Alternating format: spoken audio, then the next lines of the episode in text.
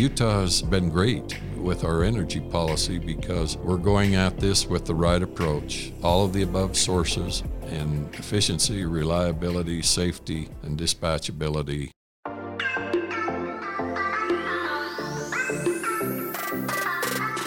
Utah's measured all of the above energy policy has powered decades of prosperity by providing some of the most reliable and affordable energy in the country. Recently, the Utah legislature has been applying common sense solutions to push back on federal regulatory overreach that threatens our ability to provide power to our state, fuel our economy, and maintain a high quality of life for the people of our state. Joining us today to discuss some of the challenges we are facing in our energy sector is the chair of the Public Utilities, Energy, and Technology Interim Committee, Representative Carl Albrecht. Representative, thanks so much for taking the time today. Good to be with you. So, Representative, what do you see as some of the greatest challenges we as a state are facing when it comes to our energy sector? Well, I would say the federal regulations that are being passed on down to states as far as the regulations on fossil fuels, our coal generation and our natural gas generation. The EPA has come out with various proposed rules that affects our generation and then there's what they call the OTR, the ozone transport rule, which is commonly called the good neighbor rule. They said if you can't meet these guidelines on cleaning up ozone as the flume from the power plants goes east into the Denver metro area, then you're going to have to shut down your power plants by 2025. Well, that's only two years away. Can you imagine what the state of Utah would look like as far as energy supply if we shut down our coal plants and our gas plants? We would basically be in the dark. And so recently, the ozone transfer rule was stayed, the legal term stayed, by the 10th Circuit Court of Appeals, uh, saying, well, EPA, you have no authority to do this. It was stayed for us in Oklahoma that joined with us. It'll be heard later on. There'll be evidence by both parties and so on and so forth. But that was a major, major win for Utah utilities. And we know it's going to be a costly battle, but we have to preserve those plants until something better comes along. So let's talk a little bit about those two components. So, first off, Utah, we've had a pretty diverse energy portfolio over the last several decades. And like we mentioned, we have some of the cheapest and most affordable power in the entire country, and in large part due to a lot of our coal and natural gas generation. And so, as things start to change more at the federal level, that has a disproportionate impact on Utah. Can you talk a little bit about what does our energy portfolio look like, and how will those federal regulations really impact us and the consumer directly? Sure. As, as you mentioned, uh, most of our generation comes from carbon-based fuels, coal and natural gas. We do have some hydro in the state of Utah. There's some municipalities and cooperatives and Rocky Mountain even has some small hydro plants, but it's it's a small percentage. We have some geothermal down in Beaver County, and that supplies a small amount as well. Frankly, I'd like to see geothermal become more of a fuel for generation because it's a 24 by 7 generation factor, whereas wind and solar, which we also have a small percentage of, is based on the conditions. The wind generates only when the wind's blowing and the sun shines half the day, right? So until we get fuel cells, storage that are utility scale grade, we're in deep trouble because energy has to be, first of all, reliable and affordable, and that's what's driven Utah's economy, but it also has to be dispatchable. And dispatchable is the key word because energy is one of the few commodities, electricity is, that has to be there on demand as you flip the switch and those power plants have to ramp up to meet the capacity or the load on the system at any any particular time. And so if wind's not blowing and the sun's not shining that's not dispatchable power. So we have to have something that's there 24/7 but right now those are the basic sources you know it's coal natural gas hydro geothermal wind solar and in the future hydrogen and and also nuclear so I do want to touch on something that you mentioned here that there might be a little bit of a misconception out in the public's eye that the legislature is not necessarily averse to transitioning to a lot more of these renewable type of energies, but it seems to be that the main point of contention is the speed at which we do those things. That, exactly. You know, as we continue to transition toward more reliable and renewable forms of power generation, that we need to make sure that we have the capacity to produce what we're taking offline when it comes to the coal and natural gas. And that seems to be the main hangup, correct? You're exactly right. And if we don't have the exact amount that we're taking offline producing energy, because Utah's the fastest growing state in the nation, a lot of people are moving in and and a lot of businesses are starting up and so forth. So loads are growing for the utilities, both in urban and rural Utah. And so it's a matter of cost, like I said, reliability, affordability, and dispatchability. But if we're going to get away from carbon based fuels, coal and natural gas, then it has to be replaced by probably nuclear for the big share, right? Or if we go to wind and solar, then we have to have utility scale battery storage. And that battery storage has to be something that can store electricity for a day or two or a week at a time and then release it as the demand on the system occurs. And on nuclear, you got two problems. You've got location considerations. A lot of people don't want nuclear close to their backyard, but these are small scale nuclears, which Rocky Mountain Power is looking at in Emery County when they retire those power plants. But the other problem with nuclear is fuel source. Prime example is President Biden in Arizona created a national monument which locked up some of the best uranium reserves in the whole United States. High grade uranium ore, which would fuel the nuclear transition. So, on one hand, the administration is saying, let's get away from fossil fuels, but on the other hand, they lock up fuels that would convert to nuclear. I do want to touch on something that you mentioned. So it is important to note that as we continue forward with this energy transition, that not all forms of energy are created equal. That even if you were to replace, you know, five megawatts worth of generation from coal or natural gas with five megawatts generation from wind or solar, that just because of the way that we generate those wind and solar, that does not necessarily mean that we are going to have that dispatchability to the same degree that we had with the reliability that coal and natural gas produce. Is that correct? That's very correct. And you have to be able to ramp up those power plants as demand increases. And that's usually in the morning as people are getting up and getting ready to go to work and so forth. And in the evening, when they come home, they turn on the TV and other appliances to make dinner or whatever.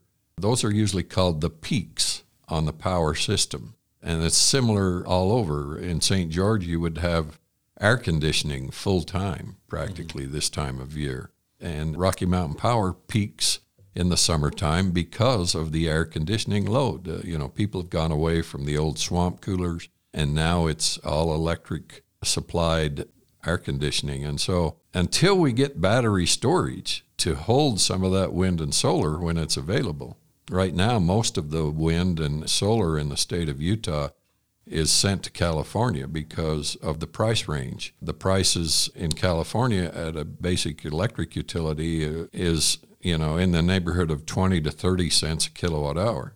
Here in Utah, depending on the summer season or winter season, it's 8 to 11 cents a kilowatt hour. So that's a great difference. And the wind and solar in the state of Utah that's generated goes on the transmission system is sent to California because it fits their price portfolio better than it does here. Mm-hmm. So, what happens if you can't ramp up those energy production to meet demand in the moment? Then unfortunately you would have brownouts on the system because electric systems, like I said, are built so that they can drop off load or demand on the system by different circuits and be able to serve other folks for a while. And so you have what they call rolling blackouts on the system. And so we really need to generate kilowatt hours per kilowatt hours. If we drop off generation, we need that same amount or more because of the growth that's taking place here in the state of Utah. Mm-hmm. And so, what are some of the ways that the legislature has safeguarded Utah's ability to provide safe, reliable, and dispatchable power?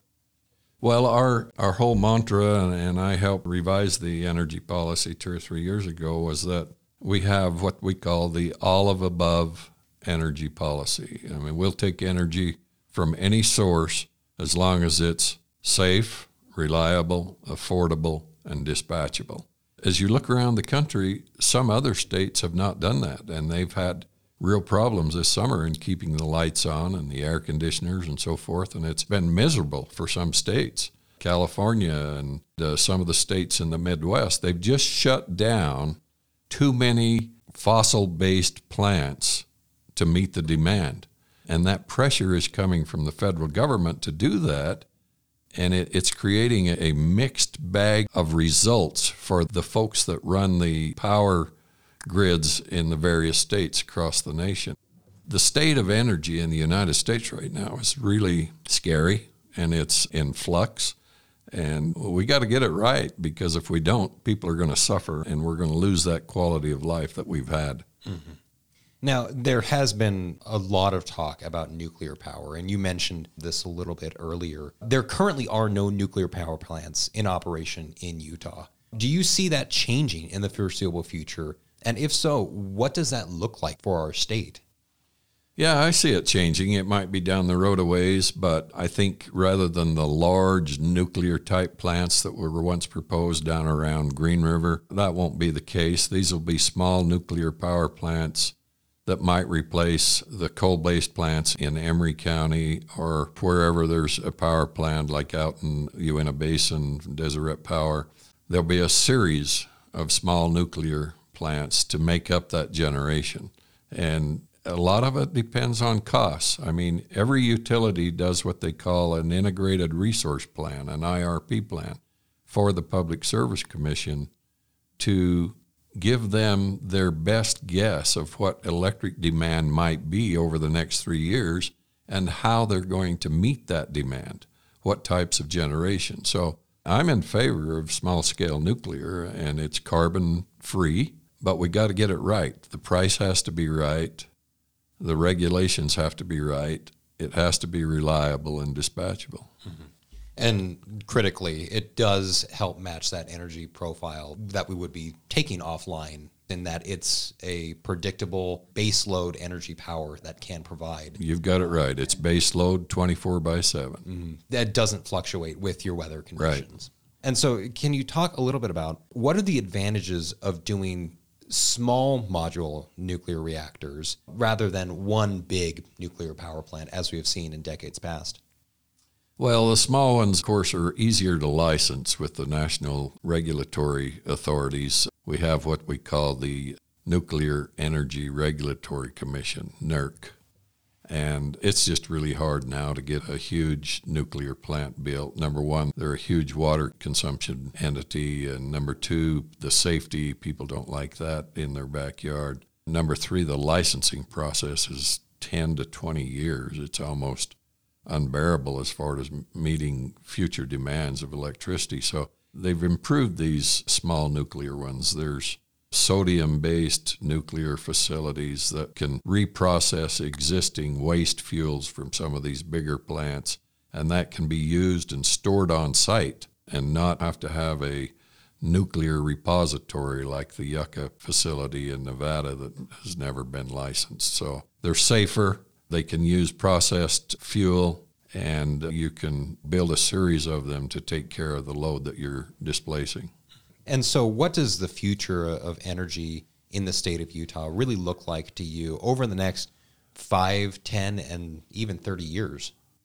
Well, I think the future is going to depend a lot on technology and costs and the development of battery storage, the right costs of what uh, nuclear and hydrogen generated power might look like. Because you can't just come in and say, oh, we're going to build a hydrogen plant or a nuclear plant. What's the cost at the end of the day when it turns on? And what's the cost to the retail and commercial customers in the state of Utah? So that's the dilemma we're in.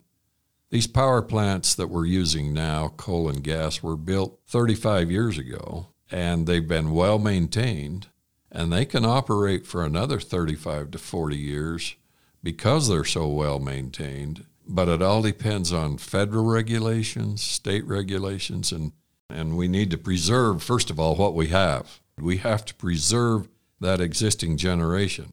And we have to find a way to make policy as we go forward in the 24 legislative session to make it easier for these utilities to build something that makes sense, that's affordable for the customers in the state of Utah. And there are some bills by various legislators that will be run to do that. The other thing we have in the state of Utah is we have a great research center down in Emery County, the San Rafael Energy Research Center.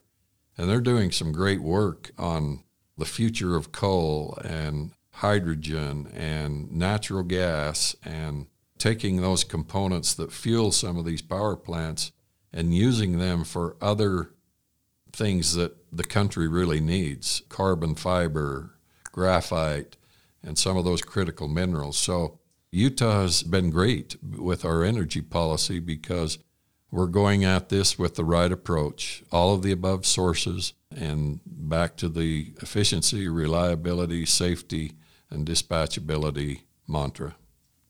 Well, we look forward to seeing a lot of those bills come forward, and obviously with the legal battles that we are currently engaged in in the feds, see how those shake out over the coming months and years. We sure do. Thank you so much. Representative, we thank you so much for taking the time today and look forward to the work that you're doing.